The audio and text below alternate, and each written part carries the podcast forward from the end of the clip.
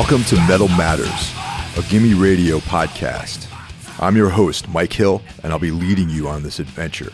We'll be getting into deep discussions about classic records, profiles on up-and-coming bands, and interviews with your favorite artists. You can check out new episodes every week, so be sure to subscribe and never miss out. Hey guys, thanks for tuning in. For this episode of Classic Records, I teamed up with New York hardcore scribe and former music industry exec Howie Abrams. What started out as a discussion about Scratch the Surface, Sick of It All's legendary record, quickly expanded into a recollection of the band's formation in the early days of New York hardcore.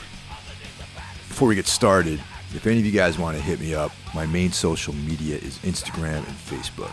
Follow me at Alleged Mike Hill on Instagram, where I post about the show as well as a bunch of personal stuff. On Facebook, I'm Michael Hill. There's a bunch of thousands of guys named Mike Hill out there, so, you know, pay attention. D M me on either platform. If you want to hit me up about the show, let me know what you like or don't like.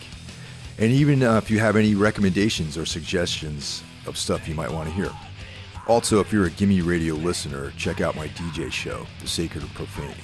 It's a two-hour show, comes out twice a month. I play everything from Susie and the Banshees to Morbid Angel to Agnostic Front.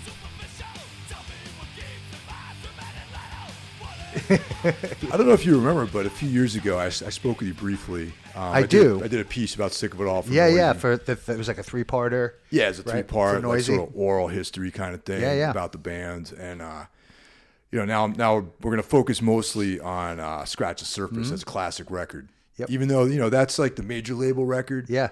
But uh, in a lot of ways, I feel like that record put Sick of It All and New York hardcore, maybe hardcore in general, on the map in like a global kind of way. Well, it definitely did uh, an awful lot for them because, you know, you, you take for granted like how strong the distribution is for those labels, right? So right. Um, the record definitely gets out there, you know, more so than a lot of other um means can offer, you know? I mean, I thought we did a pretty good job with In Effect too. And, you know, we had the largest independent distribution network that we were, you know, connected to, but, um, you know, being through the W I A system is a different animal. Right. And um, I think, you know, whether the people who'd heard of them finally caught up or, you know, and, and a combination of that and a lot of new people, you know, uh, hearing about and, and, you know, able to purchase a record from the band.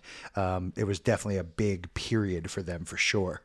Before we get started on that, I just want to get a little bit about your background because you've been a pretty big player in the sort of, uh, you know, label management industry side of things here in New York and uh, in, your, in your connection with New York City hardcore as well. Mm-hmm. So, I mean, you started out.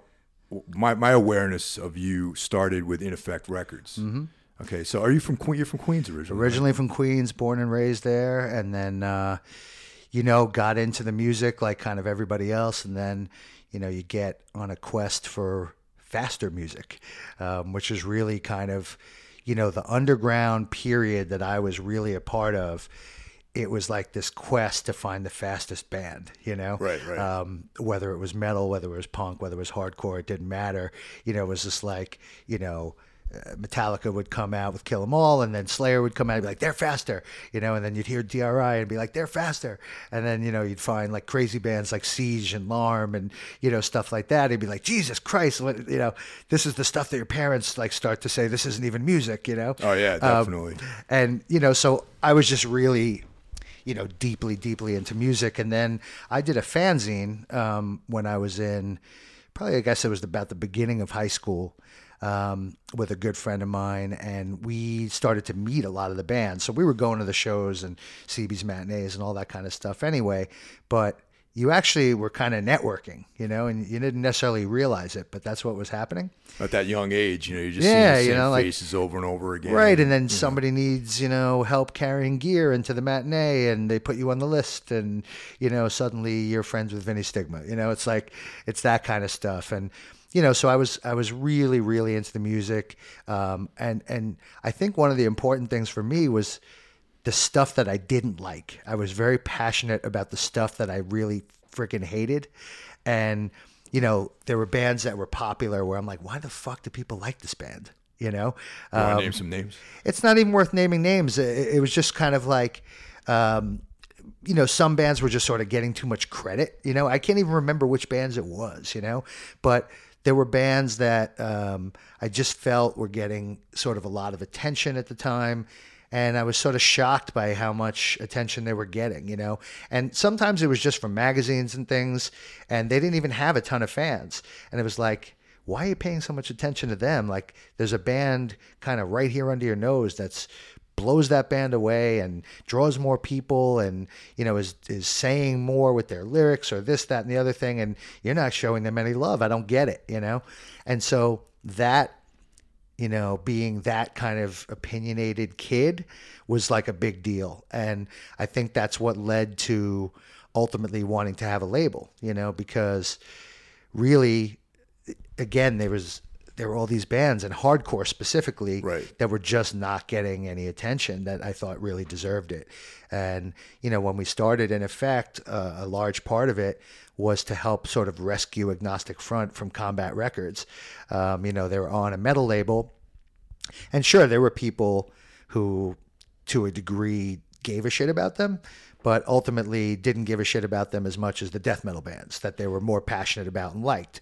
Um, and we were like, this band does so much better than these bands, and you're giving these death metal bands tour support, and you're, you know, glossy ads and Rip and all those silly magazines, and like, why aren't you paying attention to a band like this? Yeah, it seems like there was always been, from day one, the uh, the illusion that, you know, metal sold more than hardcore and punk, or that, you know, it had, it was like, you know, t-shirts are more expensive, shows are more yeah. expensive. There was this like illusion to that, but well, a lot there was of times... a, there was like an organized industry around that right, stuff, right. you know, for better or worse. And so the illusion came a little bit from that, like, so that you, you know, there were, you know, publicists for these bands yeah. and there were, you know, all kinds of stuff. Again, the, the, the, the, the visual was out there, you know, again, whether it was glossy ads and big metal magazines or whatever it was, there was this perception that, you know, metal was just this big deal. And of course, there was very commercial metal on M T V, and, you know, people would just say metal and not really understand the difference between, like, there's a Morbid Angel and there's a Motley Crue, you know? Yeah, yeah, definitely. And so that kind of stuff would happen. But then you had these hardcore bands, and, you know, by by eighty-four, eighty-five, you have this crossover thing happening, you know, and that was a, a really pivotal moment for metal and hardcore. And, you know, that started to change because those bands started to, to play together, um, and there were more shows and tours and, and things like that where, you know, the lines were kind of blurred. And, you know, you started to care a little bit less, like if they were a long-haired metal band from San Francisco, or if they were, you know, skinheads from New York, you know, who played like more of a New York hardcore thing. Yeah, that was like a real interesting point because, you know, I was in high school in like the mid-eighties, you know, fifteen, sixteen years old, and uh, I was way into metal and hard rock when I was a kid, thirteen, you know, Judas Priest, Dio, yeah, Dio right. era Sabbath, that kind of stuff. Awesome. You know, great stuff. And then I started getting into Black Flag. I remember a kid, a friend of ours went to California one year, and he was a metalhead. Then he came back after the summer with that Let Them Eat Jelly Beans compilation. Right, right. And everyone Great became comp. yeah, everyone became punks after that. Right. Like he got rid of his long hair and a short new wave haircut and everything. Ramones uh, painting on the back of his jacket, you know. And then I was, now I was a punk, even right. though I still really like, you know, Black Black Sabbath sure. and all this stuff. But then when I saw Metallica wearing like G B H t-shirts and Misfits right, shirts, right. I was like, this is like an interesting thing. Well, that was a big deal that people don't give a lot of credit to, is those bands, and, and you know, they were wearing them, let's say like from mid eighty-three on, you know, you would see James Hetfield with a G B H or a Discharge shirt or whatever. Right. And uh, Kirk would wear a Discharge shirt on stage a lot. And it's interesting because I find that a lot of the, the New York kids got into that British punk hardcore stuff even more than the West Coast stuff. So they were into, you know, the G B H and the Exploited, Discharge, the Verrucers, you know, things like that, even more so than like the Circle Jerks and Black Flag. Like to this day, I'm still not, and I respect the shit out of them, but I've never been a big Black Flag, Dead Kennedys, you know, guy. Like the yeah. West Coast sound, it wasn't heavy, which was a big difference coming from like having been a metal kid and like, you know, sort of like Priest, but then loved Iron Maiden. You yeah, know, yeah, when right. I feel like Iron Maiden took their crown, you know? Well, especially the, D, the not the you know, Dio, uh, Paul Di'Anno era of Iron it, Maiden. It, you know, they deny it, but to me, there's punk in that, you know, yeah, I read in that era, too, you know? And it has and to Steve be. Steve Harris hates fucking punk. Yeah. Like, hates it. You know, he's like, we did this band to, like, destroy punk. And I'm like, I don't know about that, but, like, okay, I understand maybe if I was in England at the time, I'd get it more, but... You know, I got really into those bands who were big more so than like the Dead. I was very into the Misfits, I will say that. Yeah. But yeah. the Dead Kennedys and like I Jello's voice annoyed the shit out of me. To me, the music was kind of thin and like a little like goofy, you know, a little bit. Yeah. The lyrics um, and the and the sort of like surfy guitar stuff. Yeah. And it's like. I, I understood the merits of it, and but it, I, I never found myself wanting to listen to it. You know, I would like, I'll put on, you know, Hear Nothing, See Nothing, Say Nothing any day. I'll put on City Baby, Attacked by Rats right now, yeah, yeah. you know, but I never really gravitated towards that stuff. Suicidal was probably the one, you know, West Coast band early that I really did like. That first album is just, you know, untouchable for me. Definitely. And then later on, I liked, you know, some of the other Venice stuff. Like I liked Excel a lot, um, you know, and like Beowulf and, and No Mercy. I, I liked that, well, Mike that Muir sound. Was in, he was in No Mercy too, right? He, well, good? he sang some he sang songs with song. them, or he filled in. It was a it was a very incestuous like Venice, yeah. you know, scene there for a while. Um, but that Welcome to Venice comp like put a lot of that sound on the map, you know, and you, you got to hear uh, those bands. And I liked that scene more than a lot of the sort of, you know, uh, Hollywood or, you know, um, out in the burbs, Cali stuff. Yeah, Descendants sort of. Yeah, and I, yeah. I actually liked the poppy punk stuff more, really? you know, okay. like because I, I thought that that was their sound. You know, so the Descendants, you know, I'm not a huge Bad Religion guy, but I like them, you know. Pennywise to me is just like, you know, Bad Religion B, you know, it's kind of, why do I need to hear Pennywise? Although I do think they're good, you know, yeah. but I don't crave listening to them. You know, I never said, oh my God, I really want to listen to Pennywise. I always really dug T S O L. I like T S O L and, too, because they were different. Yeah, they were different, you know, and, and they were almost a little gothy. Yeah, and, yeah, definitely. You know, they Wash had, Away and that yep. kind of stuff. Like that was really good, I thought. I mean, I heard the Misfits before I heard T S O L. Me too. So I was thinking, oh, these guys are like kind of referencing that same dark, like horror kind of vibe. But but the Misfits had that East Coast yeah. feel. It was raw and it had more of a rough edge to it, where T S O L was almost polished, you yeah, know? Yeah, true. In and comparison. So I didn't like the polished stuff, you know? And again, it came from that, like, that search for faster and more raw, even though I liked a lot of bands that weren't particularly fast and yeah. like a T S O L, but that raw and there was something about, again, coming from the metal side, um, the heaviness, that these bands were were actually heavy bands. And, you know, the guitar tones and the bass tones and the way the drummer played, like all that stuff mattered to me, you know? And I think as a metal fan, you care about production a little bit more and and, and those types of things. And um, and that's that's just the stuff that, like, I was really into. Yeah, actually... It, you know, I'm a little embarrassed to say this, but the first A F record I heard was Cause for Alarm record. Right. A lot of people. Yeah. And then I went back, you know, to the older material. But like once when I, I remember the same day I heard uh, Cro-Mags, Age of Quarrel, Cause for Alarm, and Motorhead, No Remorse. It's a good day. Like we were all hanging out in my buddy's room and we were playing these records. And then I was like, I looked at the record cover for, um, for Age of Quarrel. I mean, Age of Quarrel for, um, Victim cause, cause for oh, alarm. Cause for Alarm, yeah. And I was like, these guys look like, you know, like long hair and everything. And then I found, then the deeper I got into the music, the more I discovered that, well, this is actually, you know, it's hardcore music. They changed. It's a different sort of thing. And that's, but yeah, that that connection to metal and hardcore and punk all sort of felt very much at home in New York City. So. It did. And it was interesting because, you know, to segue a little bit to Sick of It All, it's like, I feel like, we grew up very similarly when it comes to music, you know. Um, we went from like that you know, you get introduced to the sort of Sabbaths and the Deep Purples and the Rainbows and that kind of stuff. And then, you know, you hear Judas Priest and then Maiden, and you dig deeper into the new wave of British heavy metal, and you're reading Kerrang and, you know, all that kind of stuff. And then, you know, you hear Motorhead, and after Motorhead, you're like, I need this, you know, I need more yeah, of totally. this.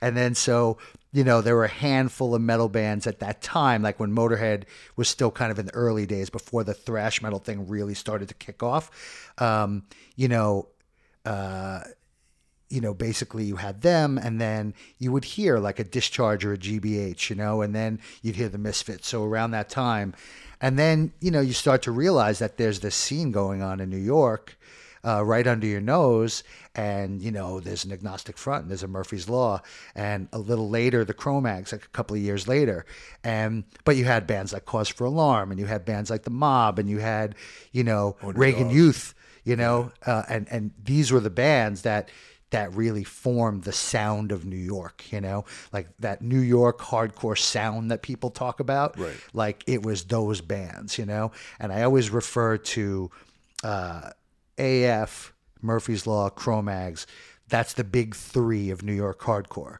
you know, because when I first started coming to shows, again, the Cro-Mags hadn't really started yet. They were about a year or two in the making before recording anyway. Yeah. Um, you know, those were the bands, like those are the bands everyone would come to see. Those are the bands everybody wanted to dress like. Those were the bands like that established the attitude of the scene in New York. And so again, to, to go to Sick of It All, you know, they grew up in the same, you know, direction, you know, so they heard those same bands. They came from that same new wave of British heavy metal, Motorhead, holy shit, you know, having heard Black Sabbath already, of course.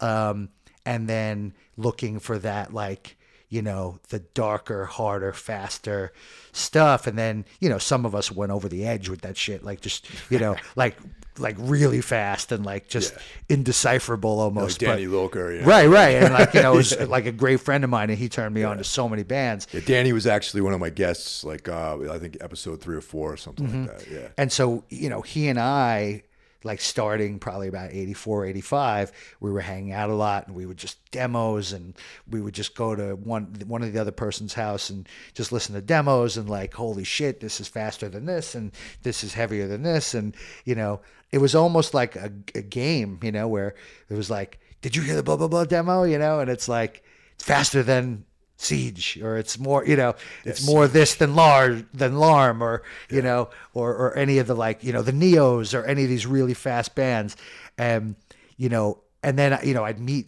Pete and Lou later and find out like same exact music, like they like the same stuff. We'd be at the same shows, you know, before we knew each other, and then later when we knew each other, we were excited about going to the same shows. It's funny how that works out sometimes, where you can meet someone for the first time, and then you you see that they're into like almost the same exact bands and types of things. It's almost, it almost makes me think that we're in like this like video game where everyone's oh, like given these attributes, and then suddenly they meet each other. It's so true. And, and uh, you know, I told them, you know, I, I was like, I don't know if you're going to remember this, but I was like, I used to see you guys on the subway, you know, going to shows, like when they all had long hair, like Armand had hair, like down to his waist with like a like a Venom patch on the back of his jacket, you know, and we took the same train, whether it was to go to a Ritz show or go to a Seabees matinee or an Irving Plaza show, whatever it was.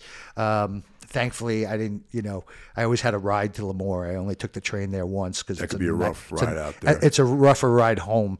Um, so basically, I was like, yeah, I used to see you guys. Like, you'd be like in a pack of like six, seven people, and it would be basically, you know, Pete, Lou, Armand, Craig, you know, Rob from Rest in Pieces. Um, there was this girl named May that was always with them. Um, couple other people, you know, give or take. And every once in a while I'd see them on the on the train. They're like, how come you never came and said anything to us? I was like, well, I was by myself because I was meeting people at the show, and it just seemed weird, you know, so I didn't say anything to you, but I saw you all the time on the train. I was like, I know where they're going, you know. Yeah, it's pretty, you know, that, and, especially and then, back then. Yeah, know? And then later on we would be like, you know, be like, hey, uh did you go to that show? I was like, yeah, I saw you on the subway on the way to that show. You know, so it was, uh, you know, it was that kind of upbringing, and then finding out, like, whether it was at the same time or, or whatever, that there were people doing exactly the same thing you were doing, uh, around the same bands, you know, buying the same records, going to the same shows, buying the same T-shirt at Bleecker Bob's, you know? Yeah. So starting the record label, like, how did, you know, you and Steve Martin started that? Is that yeah. Correct? So Steve came in a couple of minutes after I did. Um, I was a, my first proper job in the music business was a salesperson um, for what was called Important Records at the time, which is now Red, which is actually sort of now the Orchard. Um, and uh, they were the biggest independent um, distribution for records in the country. And they were based in Hollis, Queens. I was in Queens Village, so like barely ten minutes away. Um, and actually it was Danny Loker and the guys in Nuclear Assault who introduced me to the people who were running that place. And um, I wound up getting a job there as a salesman uh, when I was eighteen years old. And again, it was great. I lived ten minutes away. I was like going to sell records. I was like, this is amazing. So, you know, I was there for a while. I wasn't the best salesman in the world, but it was a great foot in the door. And I learned a ton by being a salesperson there. And again, what I was talking about earlier about the, like, how come, you know, these bands are getting more attention than these bands, that kind of thing. I started to notice that, you know, Combat was pushing, like, bands that I was aware of, like, just from the underground. And I'm like, why are you paying attention to that shit? Nobody's going to buy that, you know, things like that. And then, you know, again, started to realize that A F was kind of getting the shit end of the stick. And then I realized that also these other bands were starting to, like, come up and become a factor. And I thought that they could be, you know, popular bands and do well with this crossover audience that was now out there, especially. Um, so I started to talk to the head of purchasing. Um, his name is Alan Becker. He's actually still at the company. Oh, really? A billion years later. Really good guy. Job security. Big time. And great guy. And, uh, and, you know, I started, like, bitching and whining to him about, like, what I was seeing, you know. And, you know, as the bitching and whining continued, it sort of became a, like, why don't we start, like, another imprint over there and, like, do something else and, like, really cater to this, you know, whether it be hardcore or just the bands that don't fit in that we think are great or whatever. And they, you can't just put, like, a metal label on them or whatever. And so, you know, it was it was a well-received idea.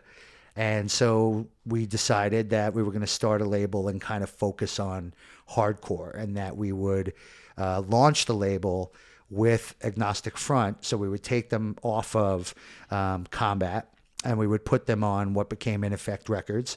And, you know, ultimately, uh, the record, the, the Live at C B G B's record, which was the first one we did with them, was kind of already a, a plan. That was already something they were going to do. So we're like, what a great way to launch the label with something like that.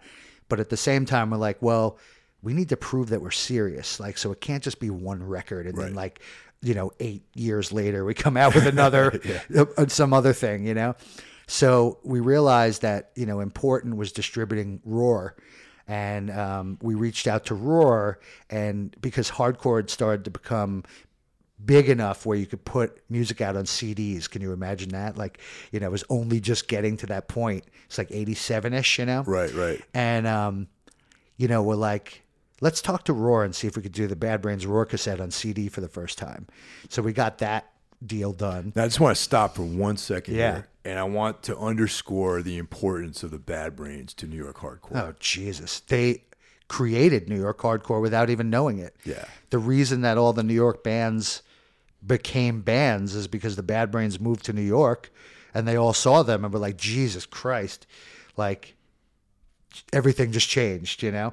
Um, and they were, you know, sort of the sound of it without knowing that that's what they were going to create, that they were going to create this whole new scene in New York, um, taking a little bit of what they brought with them from D C, obviously, but they were such a unique band, you know, anyway, um, you know, mixing up reggae and, and punk and, and, you know, very sped up jazz punk. Chops. Right. And they could just play yeah. uh, because they came from being, you know, like jazz fusion guys. Incredible and, players. And then you have this guy, H R, you know, fronting the thing, who's the greatest, you know, front man of all time. And, yeah. you know, um, and so when they moved to New York and they would play like an A seven or, you know, like the uh, one seventy-one A or whatever, like the people that saw them were the Cro-Mags and Murphy's Law, whether those bands existed yet or not, you know, and A F. And they were all just like, Jesus, we have to start bands, you know? And so then the New York guys really threw the New York juice on it, you know, and and really made it sound like New York. Because at the time the Bad Brains were playing in New York City, it was pre-hardcore, and it was more still like sort of in, the, in like a punk vibe, right? Yeah, yeah. When it first started, when it first yeah. started, that was the sort of seventy-nine, eighty. Yeah. But then a little bit later, you know, by certainly by eighty-one, they were a friggin' hardcore band. Like yeah. they were just blasting away, you know, at a mile a minute and, uh, and just killing. And they were just better than every other band. That's just a fact. And, you know, you were, they were untouchable. Like you could not, you should not play after them. Yeah, you right. know, it's, you're just not, you're not going to survive that, that well, you know? And, but yeah, those bands became bands because of the Bad Brains and, you know, them leaving D C and moving here to, you know, because there were more places to play. And, you know, so there was now this scene and this community forming, you know, downtown. And, uh, and it was a very interesting time. So, so yeah, we started, we started this label. Obviously this is a good few years later, but it was the next wave, you know, and Agnostic Front were sort of like the second wave of hardcore, let's say, uh, Murphy's Law, Cro-Mags, that, that whole thing. And then you had these bands that were starting to really make noise. Sick of It All, Raw Deal, Underdog, like those, that level of band, like those bands were starting to matter. And, you know, they weren't just playing New York, they're playing the East Coast, you know, they had demos circulating, um, you know, things like that. And then, uh, you know, Sick of It All went and did the seven inch with uh, Revelation. Right. And so Revelation was kind of really, you know, establishing themselves with straight edge bands mostly. Um, a lot of people thought Stric- Sick of It All was a straight edge band because they were on Revelation. That connection, um, yeah. Which, you know, they almost were really, but, you know, they didn't preach that and they didn't, you know, that wasn't a part of their agenda or anything. Um, and so, you know, that seven inch came out. And now a lot more people know about them, you know? And so, you know, you'd get the, you know, let's backtrack. Don't forget they were on two Rev comps before their, oh, their right, seven inch. Right, right, okay. They were on the, the, you know, the Together seven inch. Okay. And uh, they were on the, the album that came out, you know, um, with the, the live photo from the Anthrax on it. Um, Not the band Anthrax, but the, yeah, the Connecticut, the uh, Connecticut D I Y Club, club yep. um, the second version of that club. And uh, they're on that comp. And so they started to get something out of that and their demo. And then they put out their seven inch. And so now people are asking about them. You know, they're not just like forcing themselves and working themselves towards an audience. And like that's people, an important step in a band's sort of uh, evolution is when, you know, you're, tr- you're almost forcing yourself, you know, telling people about your band, like politicking to get yourself on these bills. And that moment when the promoters actually ask for you. Or well, that's the thing, because the record is. Makes you tangible for whatever yeah. reason, you know? I mean, I know why, but like, you know, the record makes you tangible. And so, you know, the Boston promoter and the Rhode Island promoter and the D C promoter, yeah. and they're all like, hey, what about this band Sick of It All? Yep. People seem to like them, you know? And then you get to a place like a Boston or whatever, and now you can sell shirts, you know? Yeah, totally. And so, pay for gas. You know, people people have your shirts too and are wearing them, wearing them to other people's shows, you know? So slowly but surely, you know, you've got a presence now in these other towns.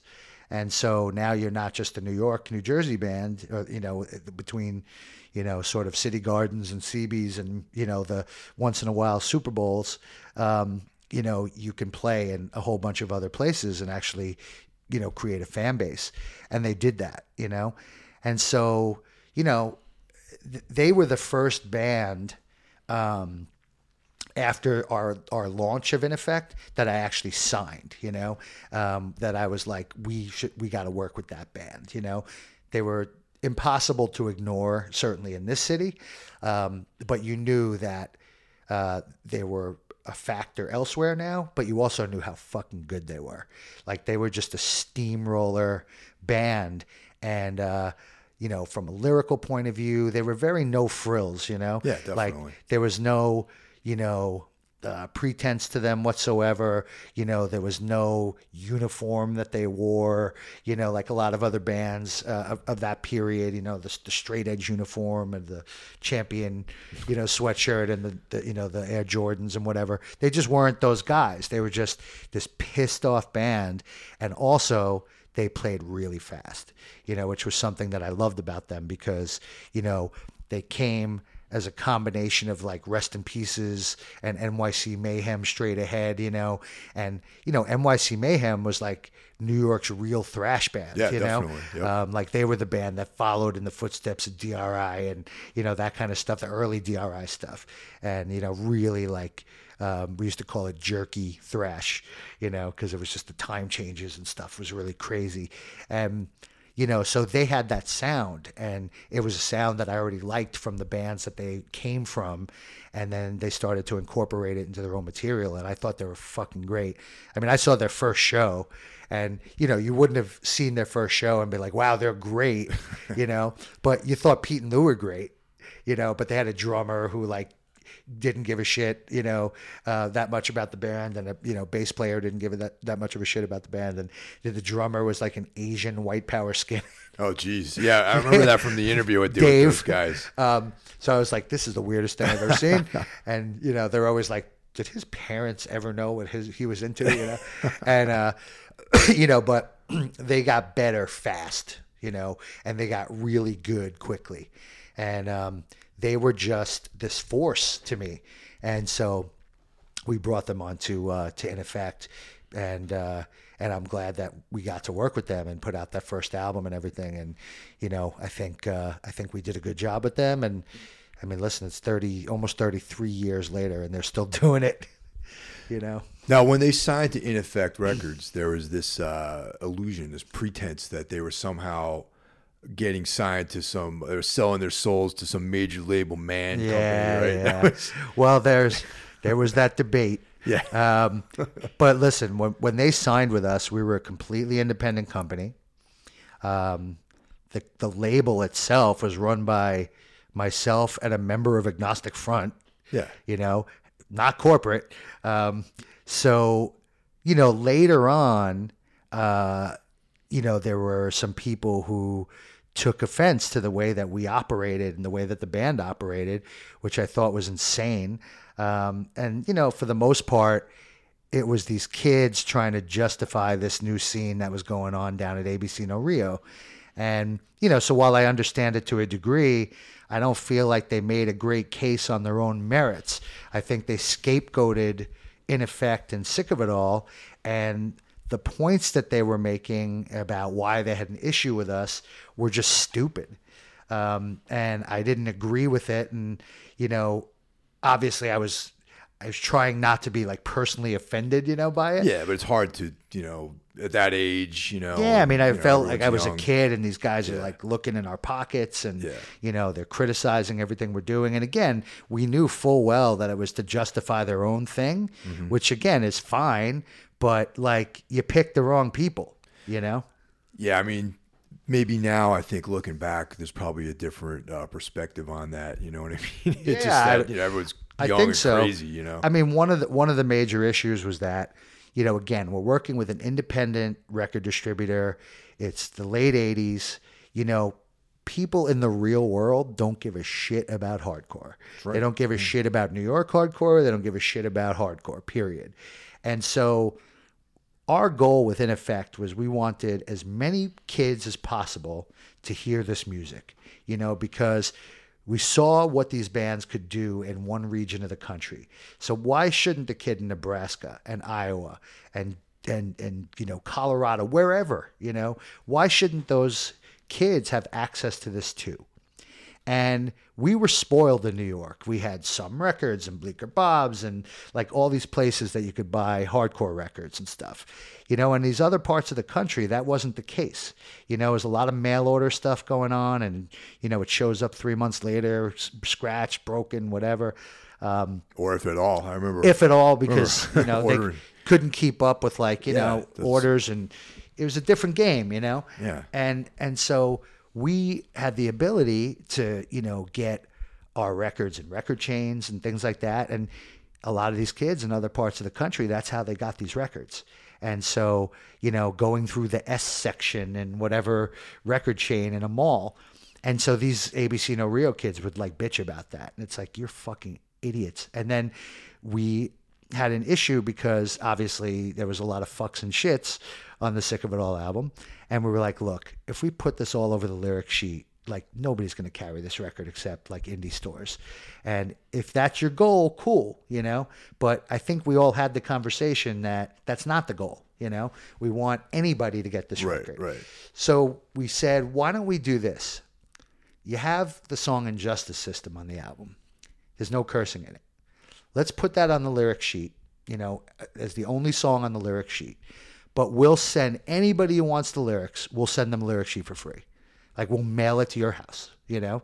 And that's our compromise because then we'll get over on these stores. Like they won't even yeah. know that they've got an album. Surely they're not going to listen to the record. No, exactly. Through, like know? They're not going to know the album is fuck shit, you yeah. know, all over the place. But they don't have to read it on the lyric sheet. A parent True. doesn't have to find it in their kid's bedroom, read it, and go complain. You know, and then these records would get pulled in a second. You know, we would have no shot. Like we weren't, you know, C B S Records who had Michael Jackson and this, that, and the other thing, and nobody would dare pull their records. You know. But we would get destroyed, you yeah, know? Yeah. It would be the end of everything. It'd be a lot, you'd be a liability in their organization. one hundred percent. Yeah, one hundred percent. Exactly. And we'd be putting them at risk, you that's know? That's right. That's correct. And they would, you know, they don't care. They only want what sells, you know? And they're more than happy to double stock their shelves with major artists than have any hardcore bands in their stores, you know? And and people didn't understand that. So, you know, because of Sick of It All's early, you know, success and popularity, they had these kinds of problems, you know, and they had to, you know, be somebody who would address them, you know, and, and again, like people like, well, Combat had, you know, this, that, and the other thing, but it's like they sold a lot in indie stores. And then again, as we said before, there was this sort of industry around metal. And somehow it made it more palatable to these retailers, you know, which makes no sense because they're talking about, you know, Satan and, you know, and all that. And like, you know, basically, you know, Sick of It All's talking about social issues and, you know, that kind of stuff. So, you know, we had a lot of barriers to to get around or through or over or whatever. Um But it was important to us, so we well, did it. One of the things I look at is like, you know, people always give Black Flag like the credit for establishing the touring routes throughout the country. And I always like to look at that Sick of It All record as like what put punk and hardcore, give it gave it the channel into mainstream sort of markets. You know what I mean? Well, I think what happened was by the time that they were going to do like their first, you know, touring. Yeah. They were on more of a like traditional tour routing, in a more traditional tour routing world, right? Whereas Black Flag, you know, those early punk and hardcore yeah, tours, totally. Like every third show is canceled. Yeah. You know, it's in a V F W hall, so totally. It's not like a promoter that does a lot of other shows. So everything about it's kind of sketchy. So you got to respect them big time for, for like surviving that stuff, yeah. you know, right. and blazing the trail, yeah. you know. But Sick of It All got to jump onto something that was kind of already working, right. you know, but not for a band like them, you know? And then they got to coattail onto something that was already kind of in motion. So, you know, people forget, I think, that, you know, after their headlining run, when the first album came out, the first tour they did was with Exodus, yeah, you know? Yeah. And they did an East Coast run with Exodus. And that was a very, very different thing for them. But it was a very established, like all the venues you heard about, like, sure, you know, yeah, yeah. And, and all that stuff. And, you know, Exodus was a big band at this point. You know, it's their third album. And, you know, I talked to Gary Holt the other day about that tour. We were talking about it. Um, I interviewed him for the book. Oh, nice. And so he was, he recalled that tour, and he was just like, you know, for us, we, we just knew that there was this thing going on in New York. Like, we didn't know tons of the bands. They said they kind of knew about Leeway, you know? Well, yeah, Leeway um, is very metal, yeah. And, and, and, but they're like, we didn't realize the strength of that movement, you know? So they're like, he's like, Sick of It All came on the road with us there, and they were just killing, you know? And then you talk to Sick of It All, and they're like, we were killing, but we had to really win those kids over. Like, at the beginning of the show, it was sort of like, you know, the staring at us for a couple of songs, mm-hmm, mm-hmm. and then, a, you know, a couple of kids would start dancing or whatever, and then by the end of the show, it was going great, you know? But they're like, we had to work really hard on those shows. And and it was probably a city-by-city grind, too. Because, big time. You know, remember... You started all over again the next day. Yeah, because there's no internet. There's no, no, no. message boards about how this band The rocked. band's in front of you, and that's it. Yeah. And then what would happen would be, like... Gary would wear like their shirt on stage when exactly. Exodus played, yep. and he like would, would justify their their existence, and you know. Well, that's a big statement, really, if you think about it. It's yeah. like we were talking about earlier with like James Hetfield wearing that's a Misfits right. T-shirt. It all comes full circle back that's to right. that kind of one-on-one. Sepultura were wearing Sick of It All shirts. You know, yeah. you had a couple of these metal bands, you know, that were that were really into them, and like Sick of It All found uh, Sepultura found out about Sick of It All while they were in Brazil. You know, so they were fans before they really started coming over here, you know, and uh, but they were really big fans. They were big New York hardcore, like aficionados, like they were into A F and, and Sick of It All and all that stuff, like before they ever came here. And so, you know, it started to become this one big thing. And that was the thing that Gary Holt said. He's like, we just didn't care. Like, it didn't. Long hair, skinheads, it didn't matter. Like, it was about the music, and that's it, you know, and, and the attitude. Like, that you were out here to kill an audience, you know, and that you had something to offer and you were going for it, you know, and that's all anybody cared about. And so Sick of It All did really well on that tour. And then you notice that, like, the metal establishment started to, like, hmm, Sick of It All, you know, and then they went out and did the whole country with D R I.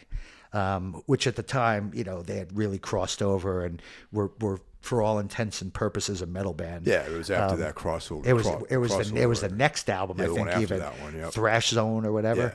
It's like, ugh, but whatever. Uh, but you know, we all grew up loving D R I, yeah. so we were like, shit, we're gonna do the D R I tour, you know. And those guys were the same, like where they were just like, we're gonna go and do the whole country with D R I. They got fifty bucks a night on that tour.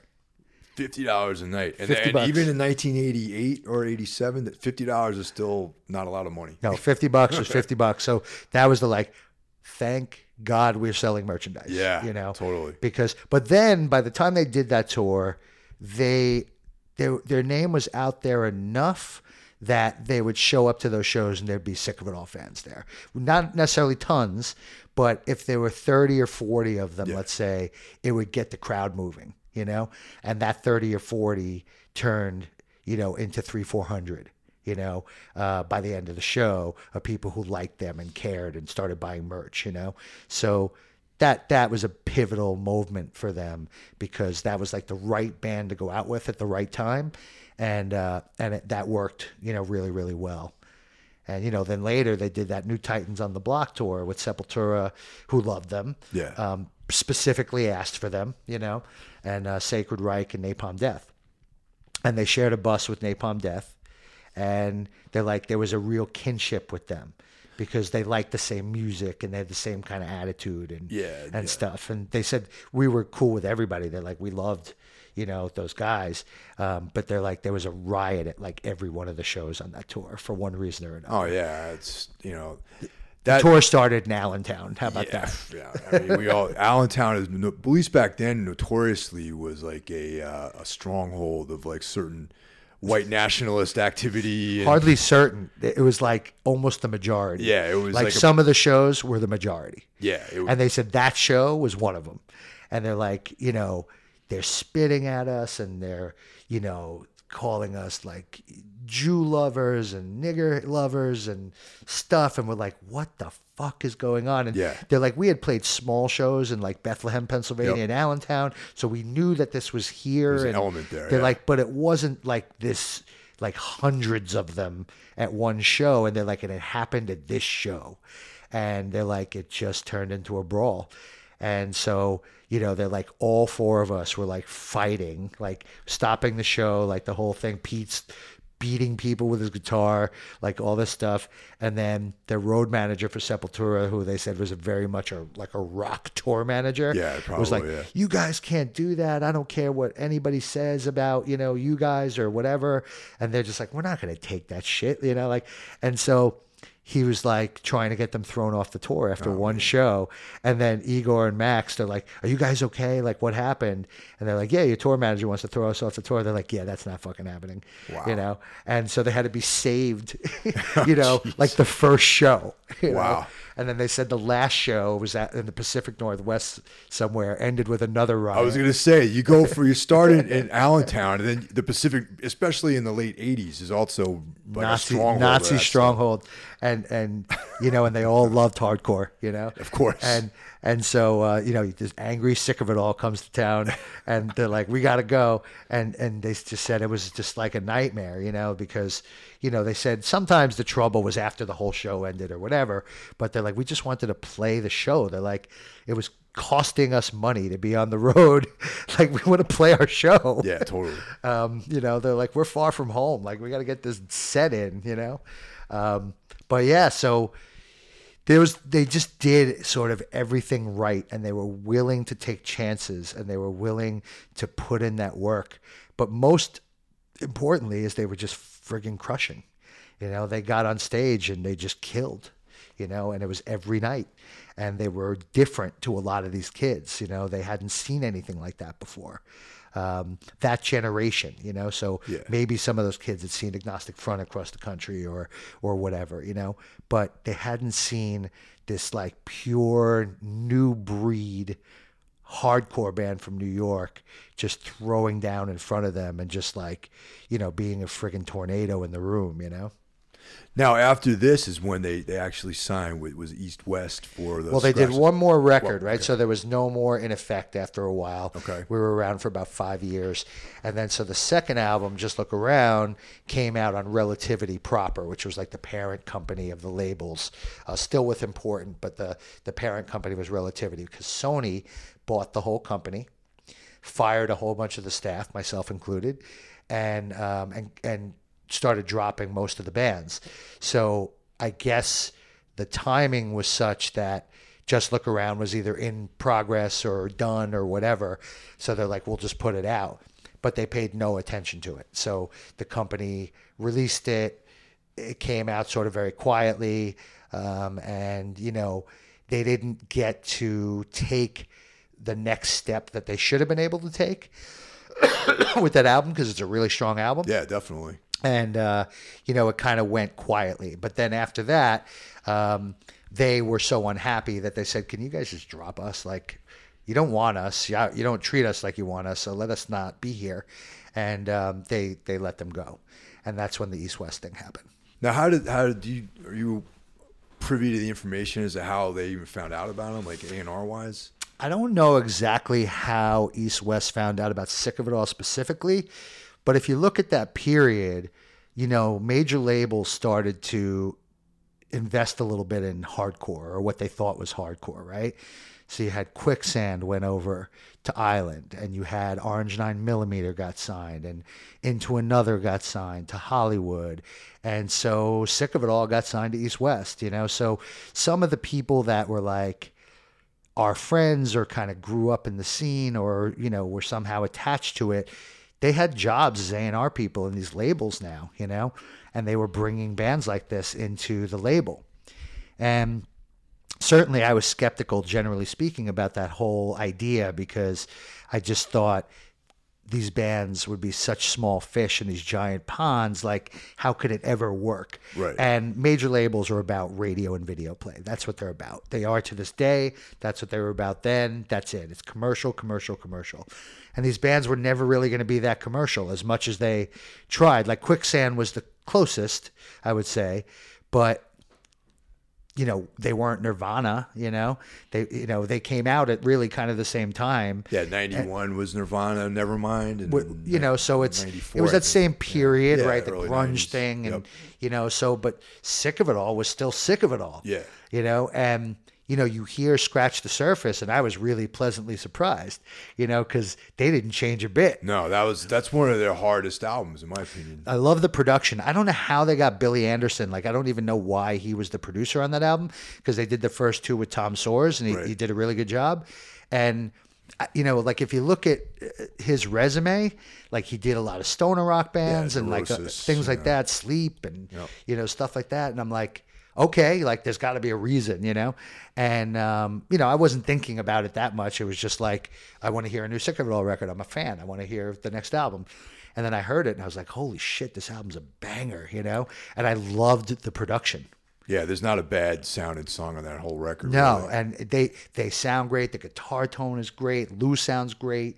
You know, Armand's great. Craig's great. I mean, it just, you know, they put out an incredible album on a major label, but I was sort of like, but what's that going to mean? You know, just, is it, are they going to get bigger? They actually did get a little bigger. Um, and, and, you know, but w- what will this really do for them, you know? And does it matter, you know? But all I know is ultimately they just made a great album.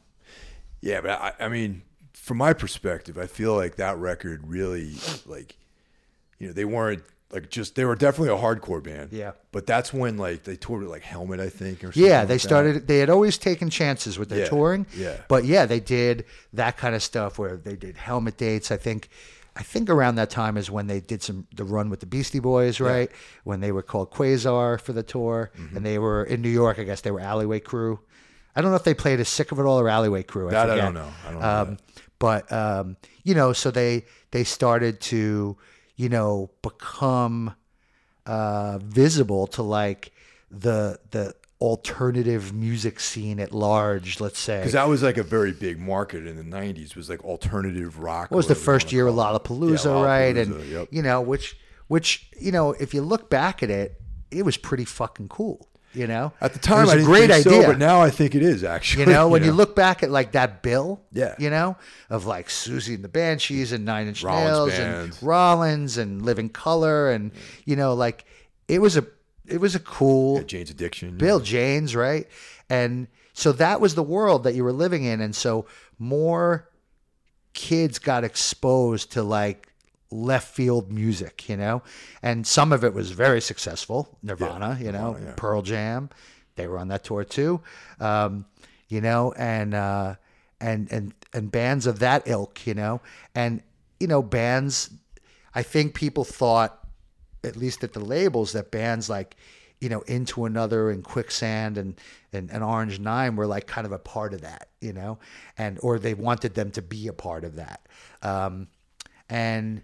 Sick of It All, I think they they thought something similar about them, but to me, they were the real sore thumb in that major label hardcore exploration period because they what were they how were they going to change? They were not going to change, um, and you better have known that going in. Like I don't yeah. know what you thought kind of album they were going to make, but they made a great Sick of It All album is what they made, and uh, I was really proud of them for that album. I thought that was such a great album. And, you know, some of my favorite songs of theirs are on that album. Yeah, me too, actually. You know? What, what was, are some of your favorite tracks? Well, I was going it? through, like, the track listing. And so, you know, uh, obviously Step Down is, you know, is just a freaking anthem. The, the title track, Scratch the Surface, is amazing. Um, but I also, like, No Cure. Like, what hardcore band was addressing the AIDS crisis? Not at that era. You know no. what I mean? Nobody was doing that from lyrically. Um, Consume. I was going to um, say Consume is probably my favorite And track. Maladjusted I love also. Yeah. Um, but, you know, but there was a lot of groove on that album. They always had that, and there was more of it on the second album than there was on the first. But this one had the groove. And in talking to them, I was trying to figure out, like, where did the groove of that band come from, the way that they incorporate it into their sound. And they said, look, you know, and it was similar to myself. Like, we liked music, and when we would hang out in the alleyway when we were teenagers or whatever, you know, we would have a boombox, and like one second we could be playing Negative Approach, and the next minute we could have been playing Boogie Down Productions. You know, hence the K R S One, you know, trying to get him on the first album. Yeah. You know, they're like, we were fans, you know, and so we were like, how could we put that groove into our hardcore, you know, um, but still have it be like crushing and heavy, and, you know, and transition into something fast even or whatever. And so, you know, the groove comes from New York. You know, yeah, absolutely. Like, yeah. you know, you hear a lot of these purist kids like, oh, fucking hip hop and hardcore, I hate that. And it's like, well, you probably aren't from New York, because you can't ignore it. Like, if you were a kid in the eighties in New York and you liked underground music, the stuff just came together. I mean, if you look at the history of, you know, hip hop and punk together, with Blondie, with Rapture, and, you know, Fab Five Freddy going downtown and Blondie going uptown, and, you know, all that kind of stuff. I mean, it was inevitable, you know, that that stuff would come together somehow. And there's some people that did it in a really silly, you know, like it was more about the fashion and the clothes and right. the, the attitude. And there was some people who made great music with it, you know, and I'm not talking about rap rock. You no, know? But like you would say, a legitimate form of music, like, like hardcore, Sick of It All specifically. Madball. Madball. Incorporates exactly, hip hop yeah. into it, but you wouldn't necessarily know it, you know. Yeah, there's just a feel, like a it's groove. A feel, and it's an attitude, yep.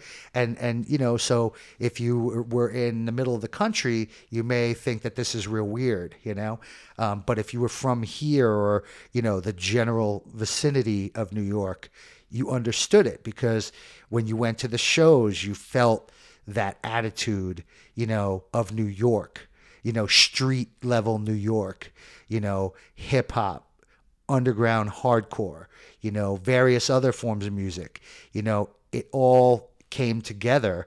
And so it came together in hardcore too. And again, there were some people that did some dumb shit with it, but there are plenty of people who made it work for them. And I think Sick of It All was one of those bands, because it's so, like, it's so, you know, undercover in a way. Like, they're not forcing it at you at all. No, they like flawlessly transition from like a like a thrashy part into right. like a, a like a breakdown. That's right. Like a hip hop part. You know, that's right. Like Consume a, is like that yeah, whole that. Song is, you know, yeah. is that feel, you know. And there's a lot of that. The beginning is the intros to a lot of the songs have this sound like a bass, lot of bass lot on of that bass. Album. Yeah, a lot of. It's a lot of Craig, you know. Yep. And. And and Craig's a guy who was not a hip hop guy, you know, but he was definitely like a groove guy, and uh, uh, you know, obviously as a bass player, which he's always been, um, you know, it's it just natural. But there's a good few songs on Scratch the Surface that start with bass. Oh, a lot of yeah. Stuff. That's that's a, like some of the some of my like I said, that's what to me differentiates. The album starts no, the album starts with a hi hat. Yeah, it starts with a hi hat on No Cure. But I think uh, the second song starts with bass. Consume starts with bass.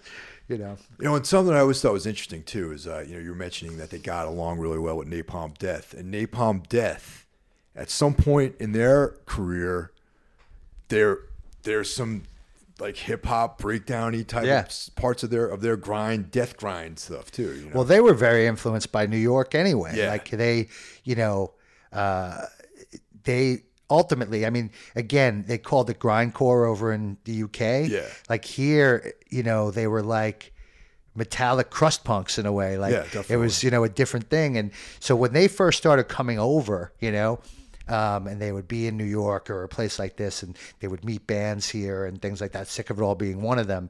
Um, you know, it rubbed off on them a little bit, you know, because oh, yeah. they went from being just ultra fast, crazy, like, you know, super speed stuff. And then suddenly they started to like get slower and heavier, you know, and they always had like some of the crazy thrash stuff going on, but, you know, they definitely... Uh, started to incorporate some different flavors, and you know, and it was definitely a New York thing that they threw in there a little bit. Yeah, the drumming on some of their later, like mid mid to later records, I was just when like, Mick wasn't the drummer yeah, when, anymore. Exactly, there know. Was like some of this like behind the beat stuff yes. going on, which I was like, yeah, this is like definitely. Yeah, and then they went on tour with Sick of It All and watched them play like thirty times in a row. Yeah, you know, and so it was after that, and yeah, so it's interesting like how that stuff works, you know. Um, And, uh, you know, these the way that these these vibes and these sounds like transfer, you know, to different regions, and, you know, the sound of a region of the country, you know, like that there was a New York hardcore sound, and there was that grindcore, that British grindcore sound.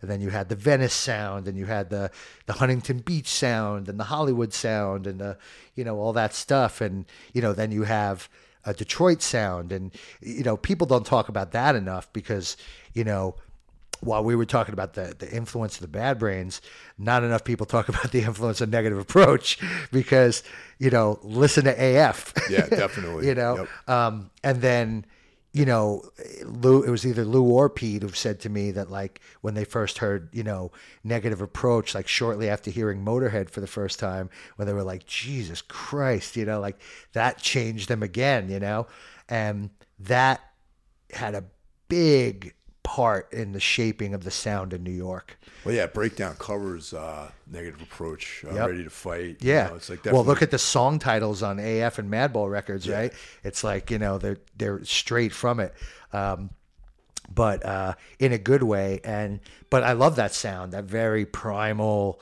you know, floor tom, yep. You know, hardcore. John Brannon's vocals. Oh, his like, vocals and yeah. just... you know, stage presence. Like, you're terrified when you saw him. I just saw on. him play uh, last late last year. Um, this band I play in, we, we were on a festival with Negative Approach. With and, Tombs. With Tombs, mm-hmm. yeah. And and it was in Pontiac, Michigan. So it was oh, like, so kind of like a hometown Kind of hometown, crowd. yeah. And it was like, I mean, it's not the original, none of the, you know, I don't know, it's, it's John Brandon and some of the guys. Kind of all that matters, but yeah. Yeah, it's, it's Easy Action guys. And, right, um, right, right. Which is another another great band, too. Yeah, I like them, too. But they, I'd, I've seen Negative Approach in twice, like in the in the more recent years, and yeah. it's still sick, man. It's Murder, still so good, like know? so good, and they're still exactly what you want from them. Totally. You know, yeah. Like if you want a dose of Negative Approach, like definitely go. You're gonna get oh, yeah. it. You know, yeah. and, but that, and, but it's another band that was a big piece of the, all the sound of all this stuff we're talking about. You know, so you were hinting at a. Is there, you have a new book coming out? Because you've been doing a lot of writing in the last few years. Yeah, you know, one of the great authors of our time, right? um, so, yeah, I've got, I have three books coming out in two thousand nineteen. Three three books in two thousand nineteen? Yeah, so one okay. is coming out in May. It's the second edition of a book I did last year called Hip Hop Alphabet okay. um, that I do with my friend uh, Caves from Lords of Brooklyn, who's a graffiti writer. And so he does the illustrations and I do the rhymes. And it's basically twenty-six pages of like your favorite, you know, rap artists and like elements of the culture, breaking and DJing and all that kind of stuff uh, with like a graffiti illustration and a rhyme about that artist or that art form. And so we did a first one and it sold out everywhere. We had a lot of success with it um, called Hip Hop Alphabet. And now we're doing Hip Hop Alphabet two that comes out in May. It's like you could already pre-sale. It's already up for pre-sale at Amazon. Um, so we're doing that. And then there's going to be a um, paperback of the H R book, Finding oh, okay. Joseph I. Um, so we did a new chapter, which picks up um, from where his health stuff left off. So um, this covers his recovery from brain surgery and also the reforming with the band and playing those shows last year or two years ago um, with Bad Brains and just sort of the like what's what's going on with him. And just the chapter is fascinating because so much has happened to him in the last few years. It's so fast moving. Um, that it's really worth like getting the new information. So that's coming out probably in the early summer.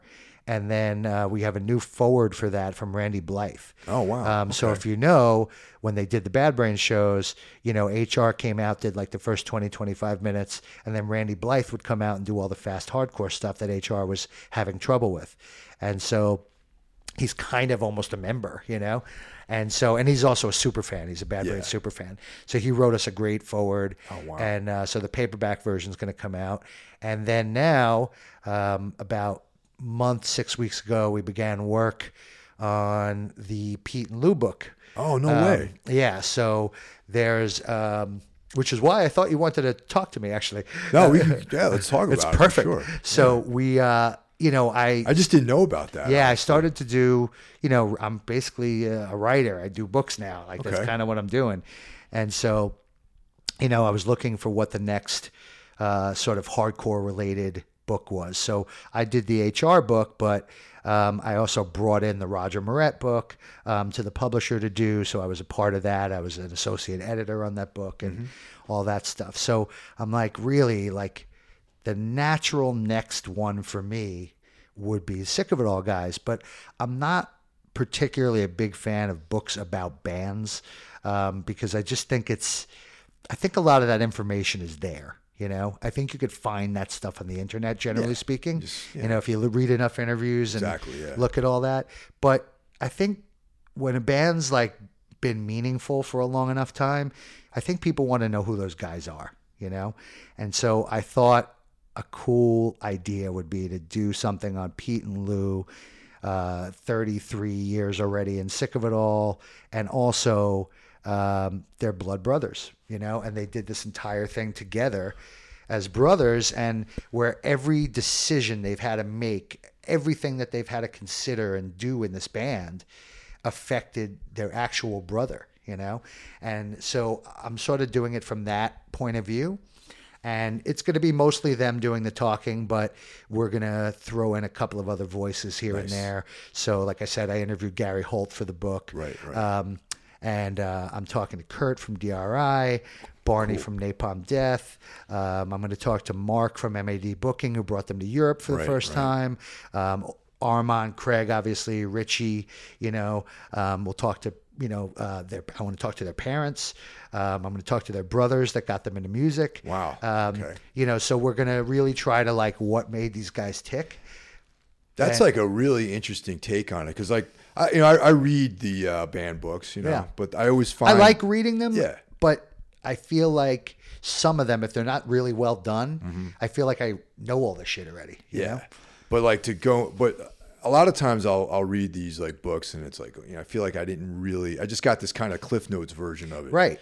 Without actually getting to know the people. And I think right. something like this, where you really dig down deep and you get the family involved. Well, did you read Roger's book? I did. Yeah. I mean, it's about him. Yeah. You know, and the A F story gets told, as will the Sick of It All story in this book, but it's about this guy who was this, you know, came here from Cuba yeah, when he was Cuba, four yeah. years old, and abusive family stuff, and like found the punk hardcore scene, and then became this this leader, you know, and he's a very interesting guy with a lot to say, and he's been through a lot, you know, and and that to me was infinitely more fascinating than reading a book about Agnostic Front the band. Oh, totally. You know? I had to read that book. I, I interviewed Roger uh, maybe two years ago, I think. Yeah. Or when, book, well, actually when the book came out. Around when the so, book came out, yeah. probably, yeah.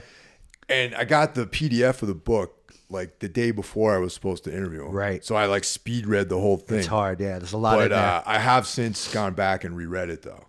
Yeah. And the same thing with actually with Harley Flanagan's book, and his book right. was like five hundred pages long. His book's long. Insane. And I the same thing. I found out I was going to inter- interview him the next day, right. at like nine o'clock in the morning. They sent me a P D F. Well, we'll try to get you this one earlier. I would, I would appreciate that one, man. That'd be great. You know, but what, but so yeah. When's, so when's the potential release date for that one? So that'll be probably November this okay. year.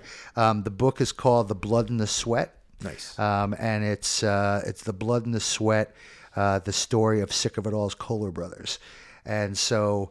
You know, again, Armand and, and, and Craig will, will be a big part of it, telling, you know, stories and things of that nature. And, I, you know, talking about and complimenting things that went on and over the course of the band. But, you know, I find those two guys and the way they operate, being the guitar player and the singer of a hardcore band, like I want to know who those guys are, you know.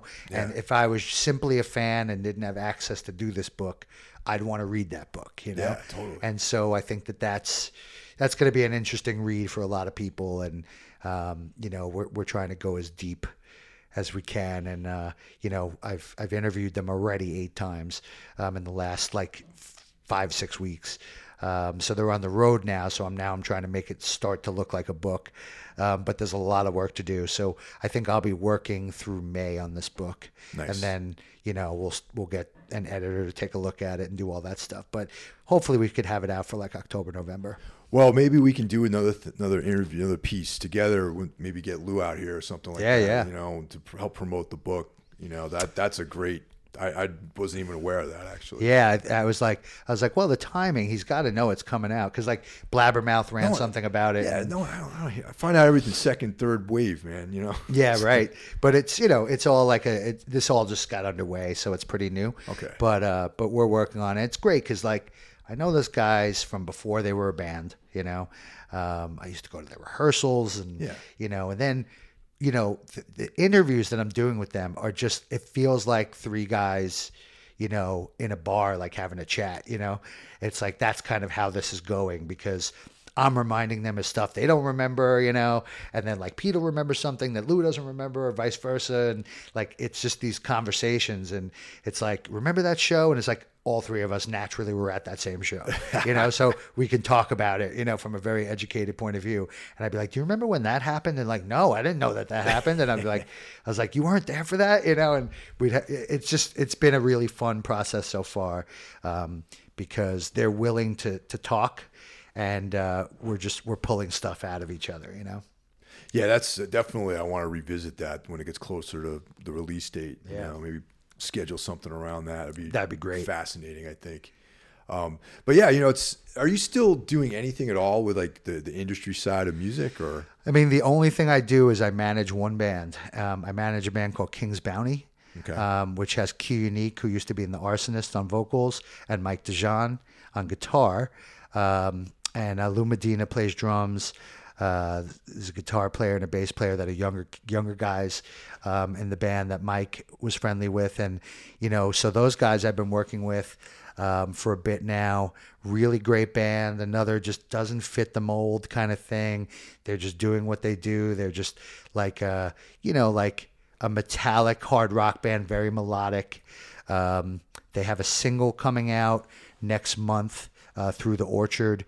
Um, called Denial, and then there's going to be an E P in probably April. Oh, cool. Um, but they've been, you know, gigging around, and they've just recorded the full, there's a full album done, but we just don't think it's like time to put out like twelve songs, you know? Yeah. But they've toured with Korn already. Oh, okay. Uh, they toured with P O D. They played with Nuclear Assault at Saint Vitus. They nice. Played with La Coca Nostra at S O B's, you know, so they've done all these different types of shows.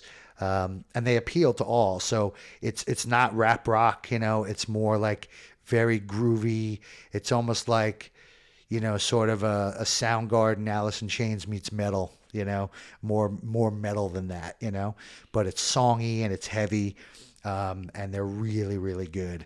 Have you heard uh, Kenny Hickey's newer band? Uh, that oh, Silver it's Silver Tomb. Tomb? Silver Tomb, yeah. yeah, I heard them because uh, they, they played with Life of Agony. Yeah, right. That you know, tour, yep. And so it's interesting that there's all these bands, like these sort of just hard, heavy rock bands, kind of yeah. coming out. Yeah, you know, and uh, you know, so you know, I think you know, there's an audience for it, but it, it's just a different time for music. You know what I mean? The way you got to build a band and, you know, sort of become a brand in a way and, and do all that stuff. It's very, very different. You know, the internet is a blessing and a curse, like, because it's allowing everybody to make music. But the problem is, is that most shouldn't be. And most, and, and that's, I was just going to say that it's allowing everyone to make music and everyone is making music. And there's a lot of shitty music. So there's a lot to weed through, right? Yeah. Like the funny thing is like here, we're sitting here, you wouldn't know it, but we're sitting here with my ten year old daughter, right? Who, um, who, who, you know, who, who likes music a lot, but she certainly by the time, you know, I was her age, I'd seen Kiss already, you know what I mean? And so what I realized with with my daughter is that she likes a lot of songs, mm-hmm. but she hasn't really latched on to that many artists yet, you know? Yeah. Where I think when we were younger, you kind of latched on to an artist, you know, you ripped open Kiss Alive and you stared at, you know, the gatefold and you read all the credits and you're you're looking at the cover while you're listening and it's this this this experience, this all immersive, you know, kind of thing. And I just don't know if a lot of kids are getting that right now. And I think metal's a little different because I think that tradition is still there a lot, you know? Um, but even with hardcore, I don't see it as much, you know? Um, 'cause I think people are buying records digitally and yeah. you just don't have that like twelve inch cover to like stare at and like get the, the emotional side added to the music, you know? Um, it's very, very different, and it's harder to penetrate, you know, it's um, sad, a fan. You know, It's sad because I, I, I have Apple Music too, and, and like, you know, I, I find out about tons of shit that way. You know, yeah. new band. I'm like, I'll, I won't even hesitate if someone's like, oh, check out this band. I'm like, all right, right. Cool, look them up. I want to hear new music. Yeah, I want to hear it, but I always like, you know, I still want the I still want the, the big format. You know, yeah. I want to be able to look at the artwork, and it's like yeah. the way. And I'm not a big vinyl guy. Like, so like yeah, my, I am a vinyl. My guy, desire though. for music has not turned me into a vinyl guy. You know, because I just. I think for me, it's a matter of time. I just don't have time, you know, to, to really collect and sure. like, you know, dig in crates and do all that stuff. Um, but I'll still get the album and I'll still listen to it one way or another, but I need like the ease of it. So I'm like that, that asshole that's ruined this whole thing because I need digital like yeah. to keep up. But, you know, uh, I love that vinyl's made a bit of a comeback, and I love that, you know, at least there's a chance for, you know, that tactile, like I can hold this record and listen yeah. to it, and, you know, that that's still a possibility, you know, because it seemed for a while there that that was gone. Yeah, you know? that was that that was like pretty, for a while there was like some dark days where it looked like it was over, you know. It looked vinyl, like it was over. You know? But like also for me personally, it's like I, I I like I usually buy either I mail order the vinyl or I'll buy it at a show if I see right. a band, and yep. I feel like at the show I'm paying into the band's economy. That's right, I mean? and, and it's important. Yeah, because especially now, like you, especially ever, I guess it's like if it's sort of underground for all intents and purposes, that band is slogging it out on the road. They got to like figure out a way to pay for everything. Absolutely. And, you know, and it's the same thing with, with tickets. Like I've worked with bands for, you know, God knows how many years and whatever. I'm still paying almost all the time. Yeah. Because yeah, totally. I know that that money helps them, and it's important. And, and that's why, you know, even, even when I was into things like Napster and mm-hmm. whatever, I'd still buy something I loved because yeah. you knew that that's important, you know? Um, and, Well, you you know Paul Delaney, right? Sure. Yeah. So Black Anvil, good friends right. of mine. Love them. I've never asked them to put on the guest list for any of their shows right. because I want to support them. I want. You just my, want to show up like a fan, up, and you know, you and, know? And, and and you know, we've toured together. We've gone, gone to Europe together and done all these things, but I never asked to be on the guest list. Yeah, I try very hard to just buy the tickets. Like, you know, Madball's playing on in Queens this weekend, and I'm just buying a ticket. Where, where are they playing in Queens? They're playing Blackthorn fifty-one. Oh, right, yeah. Um, I know, yep, that place. Which I have a love-hate relationship with that place because they do some pay-to-play. But so now is that uh, – damn, what the hell? I, I, don't, I can't believe it's, it's escaping me. The, there was that, that other venue that was there out in uh, Elmhurst forever. Oh, uh, Lemoore East? Nope, no. It was uh, right off of Northern Boulevard. Because Lemoore East – is like a block away from where this place is. Oh, really? Where okay. it was, obviously, okay. years ago. What else was in Queens? Uh, near I saw that like area? Marauder play there. And oh, uh, Castle Heights. Castle Heights. Yeah, yeah, yeah. yeah all right. So Blackthorn. Yeah. Is, I haven't been out there yet. It's but... the guy. Uh, one of the guys was involved in Castle Heights. Okay, yeah. So he is brings the bands in, but then it's Nikki Camp who used to do like the Limelight and all that yeah. stuff. Um, but then there's someone else there who was involved in Castle Heights who helps book the bands and, you know, knows who to bring there. You know. So they've been doing a bunch of hardcore shows and stuff. Like A F's played there, Harley played there, Murphy's Law's played there, uh, Dog Eat Dog played there, Leeway's played there. So, you know, they're trying to bring in all the good stuff. Um, but uh, but yeah, so, you know, you got to support these bands, man. Like, they don't just... I'll never forget, like, you know, when we did that In Effect home video, right? right? And Jimmy Gestapo was talking, and he's like, we don't pull up to the gas station. They're like, oh, you're a hardcore band with something to say. Here's some free gas. Like, you know, it doesn't work that way. Like, you know, every every quarter counts, you oh, know? Yeah. And that was even back when gas wasn't, like, three fifty a gallon right. or whatever the hell it was now. Now it was, like... Still cheaper than it was a few years ago, which is yeah. so crazy. That, that There was that one summer where gas, I remember fuel was, like, over five... over. Five bucks, right? Was, in some parts of the country, it was five dollars a gallon. That's right. And I was like, man, California was higher than out here. Yeah, yeah. Because it's the car culture, but yep. you know, but we don't price gouge, but you know. Yeah. But I just was remembering when I saw those prices on fuel going up, I was like, man, how the hell are we gonna like stay on the road in the summertime, man? It was like, well, th- there's that, and then not, I mean, listen, it's we don't get me started. We're in a government shutdown, you Yo, know, dude. And it's like, you know, and and you have all that going on, and it's yeah. like every day I just get like more and more upset about it because these people are just getting crushed, you know, and it's like. price of gas is just one thing on that list, you yeah. know? Oh, yeah. Uh, it's like feeding children and keeping homes and, you know, it's it's all that stuff. And that stuff drives me nuts. And I think that's another reason why I feel still connected to hardcore and punk, because, like, at least there's artists who are going to talk about that stuff, you know? Yeah, definitely. It's like metal know. bands are not going to no, talk no, about it. About like, you know, I don't want to generalize, hate, but they're probably not. Right, you know? And it's like, you know, uh, it's just rough. And it's like, but for these bands to be able to survive and be out there and do this stuff, you know, you have to really support them. And it's like, you can't do the like, oh, well, they'll come through town again. It's like, maybe not. Maybe not. That's, maybe they won't. That's exactly it. You know, like there was, um, that's happened to me on a couple of occasions where a band, I'm like, oh, I'll see them next time they come through, and they just broke up or something. Right. Or whatever, you know? Them, you know? And then you're like, is it because I didn't pay? You know, like, is it my fault?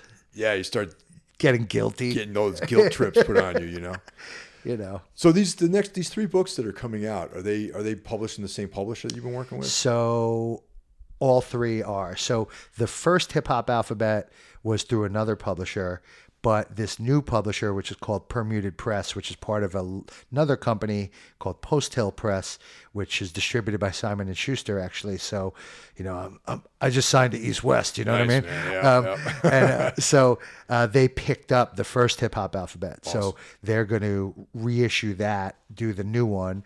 And then um, they got the rights to the H R book as well. Um, so we're doing the paperback with them. And then... Um, We're doing the uh, the Pete and Lou book cool. uh, through them as well. So, you know, they've done a lot of music titles, but they've got all kinds of weird, you know, t- all kinds of different stuff. Like, um, what did they do? Oh, they did like some weird like Trump coloring book. Yeah, you know, yeah, yeah. Um, they, they have like some sort of like left of left of center stuff going on. For yeah, sure. So they did a Trump coloring book. It sold like a hundred thousand copies or something yeah. like that. It's insane. So, you know, but they they put out some fun books too, and you know the distribution will be good. And the editor that I worked with at the previous publisher went over there, so that's why I'm working with him there, and he. he knows this stuff, you know, he knows underground music, he respects it. And it's something that, you know, um, he did the A F book, uh, the Roger book, you know, as well.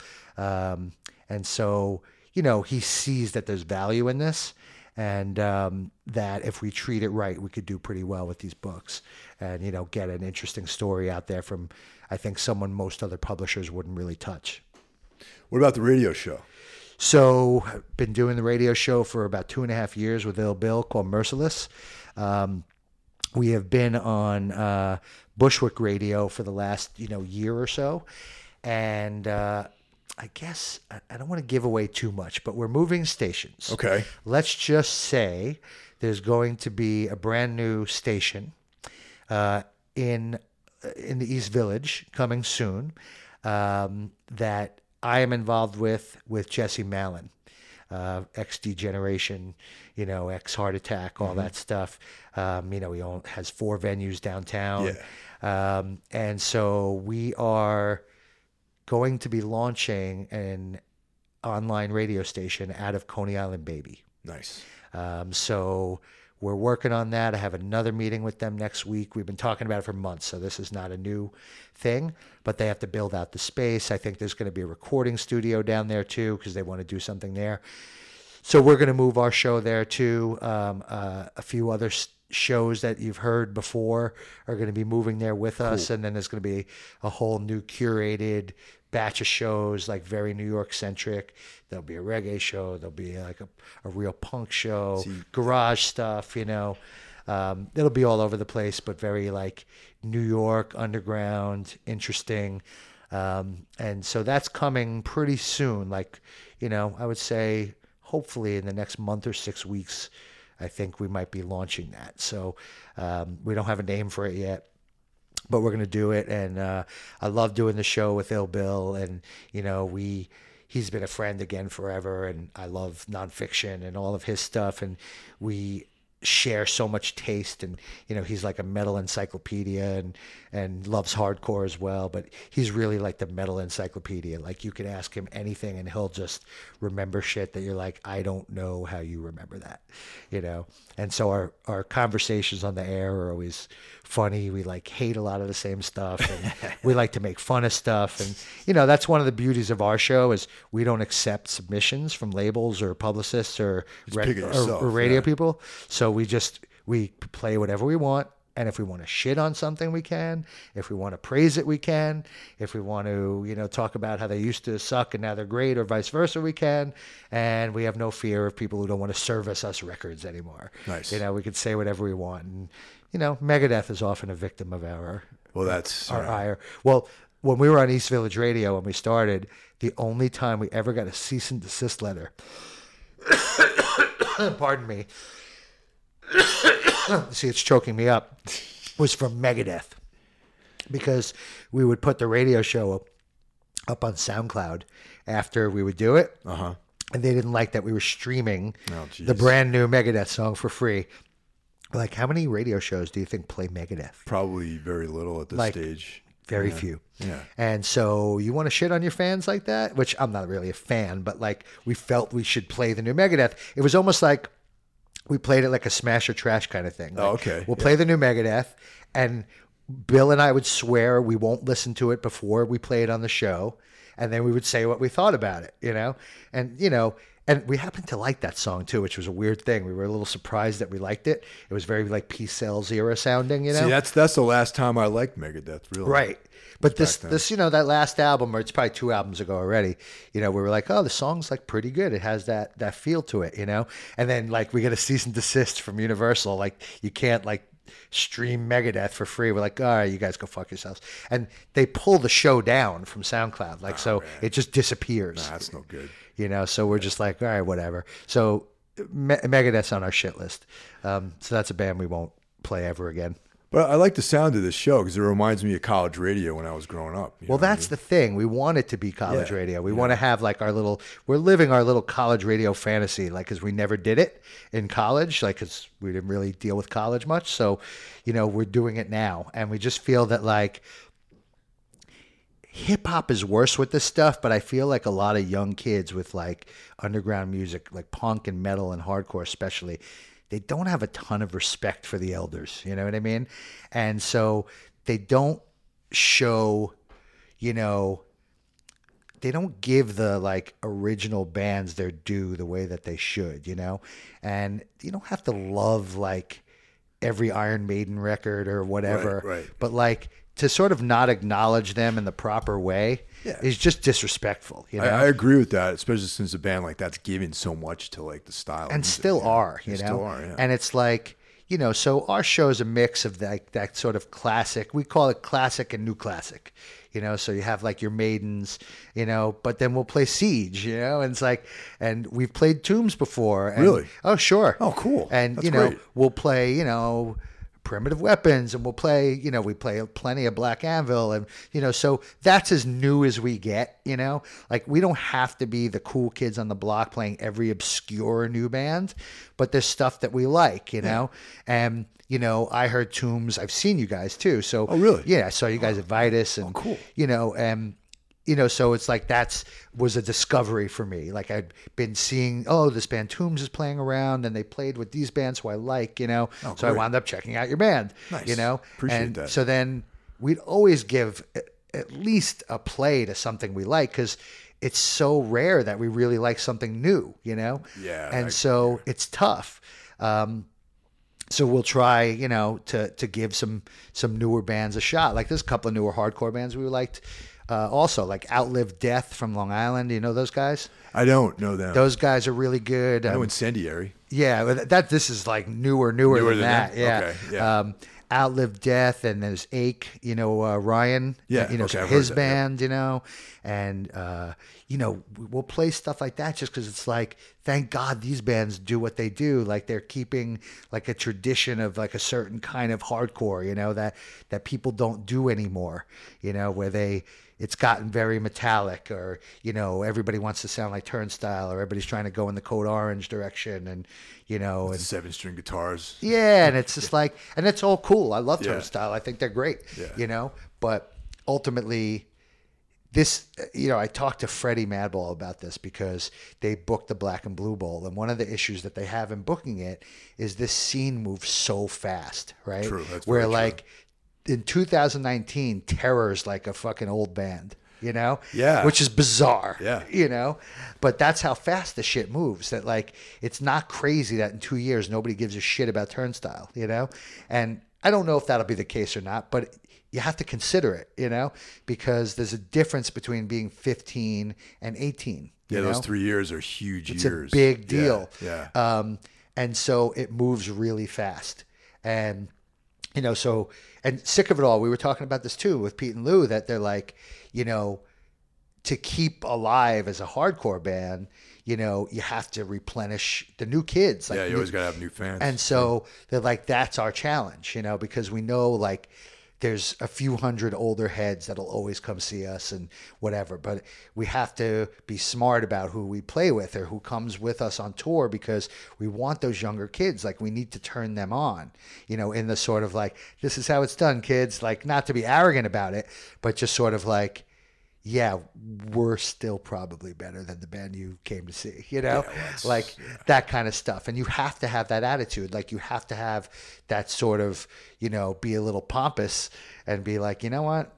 Still, we're living in a fuck you world, and we're going to try to blow your band away. Well, yeah, that's all. You know? That's some primate shit. There's something you know cool I mean? about yeah, the competition. Definitely. Like, yeah. I don't mind that. Competition's stuff. good. I, I've always felt that. Always that. That competitive edge, that sort of, you know, like I said, that primate yeah. vibe is like something you got to well, have. Well, Gary Holt was like, he goes, you know, when Sick of It All comes on tour with you, you play a little better that play night. Play a little better, that's for sure. He's like, our shows during that run were pretty good. They're like, because yeah.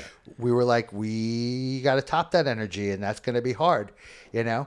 And so, you know, I like that. that vibe. Like, that's cool. Like, some people like, oh, the hardcore scene is so cool because it's not competitive. Yeah, it is. It's real competitive. I think everything that has to do with like aggressive music is a competitive scene. You don't man. think every band wants to blow the other band oh, away? Dude, we talk about it in the van all the time, man. It's like, I want bands to want to blow yeah. each other away. And I want people gonna, to try to blow me away too. That's man. right. Because it it's better. like, that's yeah. right. And it's going to make the show better for kids in the yeah. audience. It's like, I keep saying kids, like I'm fucking you know, eighty.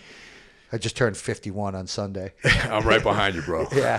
I was like, I figured we were about the same yeah, age. Yeah, about the same age, yeah. Did anybody ever tell you that you look like M C Search? Really? Do you ever no get one. that? No one's ever told me that. I, as soon as I came in. Wow, all right. And I've seen you on stage, but yeah. I, it's different, you know? It's different in but, real life. But being in the room, like being five feet away from you, I'm like, he looks a lot like yeah, M C Search. Yeah, that's a compliment, man. Yeah, and because you look like him now. Okay. You know what I mean? Yeah. So not so much when you had like the flat top, you That's know, pretty cool. That's fade cool, deal, yeah. but you look a little like M C Search. Yeah, no one said that to me, but I'll take that for sure. Pop, pop goes the weasel, the weasel. Well, on that note, thanks a lot for coming out. It's cool, Search. I appreciate it. Call me, that's it. You're going to call me Search for now. uh, but yeah, and and his name is Michael. You know, maybe his real name is Michael. Uh, maybe there's maybe you know how everyone has a double. I've never seen you in the same place together. Hey man, that's the you mystery. might be M C Search. It's the mystery now, man. And thanks for listening, everyone. And I'll see you next week.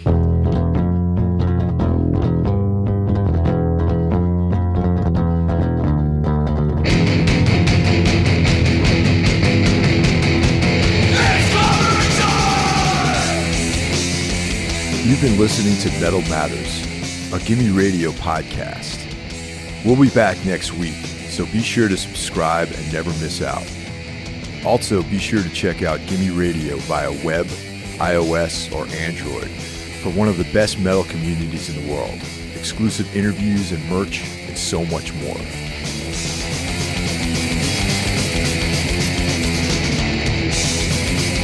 Thursday's going to be fifty degrees. Yes. Warm, no shit. I, I had to go to uh, meet my uh, my accountant, like stop by his house to pick up some paperwork yesterday, and uh, and I, I I humped it out there to, uh, it was like First Avenue and thirty-eighth Street. Mm-hmm. And the dude wasn't there. Oh, God. And I was coming all the way in. And you just, like, but standing there even for one minute is too much. Yeah. I was, I came all the way out from like Coney Island basically.